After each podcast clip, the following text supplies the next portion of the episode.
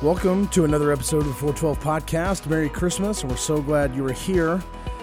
Just a friendly reminder if you have not started your Christmas shopping yet, now is the time to get going. We're just a couple weeks away from Christmas, which means that we are in the middle of our Advent series for 2023. We're so glad that you're uh, joining us.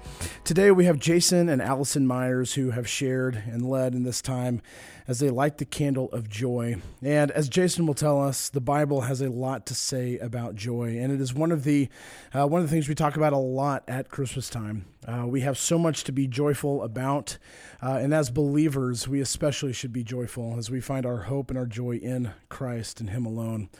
But here is Jason and Allison, and oh, the extra person you hear there, that would be Sloan.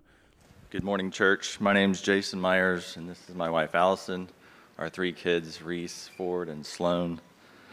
We have previously lit the candle of hope and the candle of love. These remind us that Christmas is the celebration of the truth that Jesus is the hope of the world and that we can love because God first loved us. Today, we will light the third candle of Advent, the candle of joy. The third candle is pink, which reminds us of the joy we can have because of our Heavenly Father who sent his Son Jesus as a baby to be our sin bearer. The world did not meet its Savior and Redeemer through the triumphant scream of a ruling conqueror, but instead, it was through the cries of a newborn baby who looked like anything other than a king. Joy is a word we hear a lot this time of year. Joy to the world we sing. We read that the angels said the birth of Christ will bring good news of great joy. Indeed, the celebration of Christmas is a celebration of the joy we have in Christ. Sloan in the Bible says much about the joy we have in the Lord. Psalm 100, verse 1 Make a joyful noise to the Lord, all the earth. 1 Peter 1, verse 8 and 9. Though you have not seen him, you love him. Though you do not now see him, you believe in him and rejoice with joy that is inexpressible and filled with glory, obtaining the outcome of your faith, the salvation of your souls. And in Jude 24 25, now to him who is able to keep you from stumbling and to pre- present you blameless before the presence of his glory with great joy.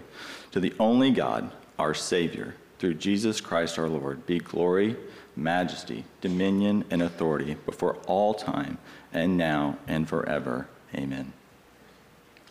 So, as we celebrate this Christmas season, let us do so with our hearts focused on Christ and our minds renewed by the remembering the joy we have in Christ our Savior. We have lit the candle of hope and the candle of love. We now light the third candle, the Advent the, of Advent, the candle of joy. Let's pray. Lord, we thank you for this morning.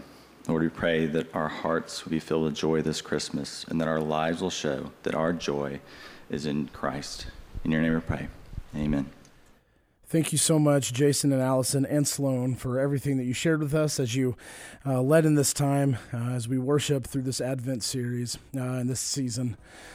We look forward to having you back with us next week as we continue on in our Advent reading as we will look at the candle of peace. And then finally, we will look at the Christ candle uh, come Christmas. Thank you for joining us for the 412 podcast, and thank you to Samuel Campos, our producer. We will see you next time.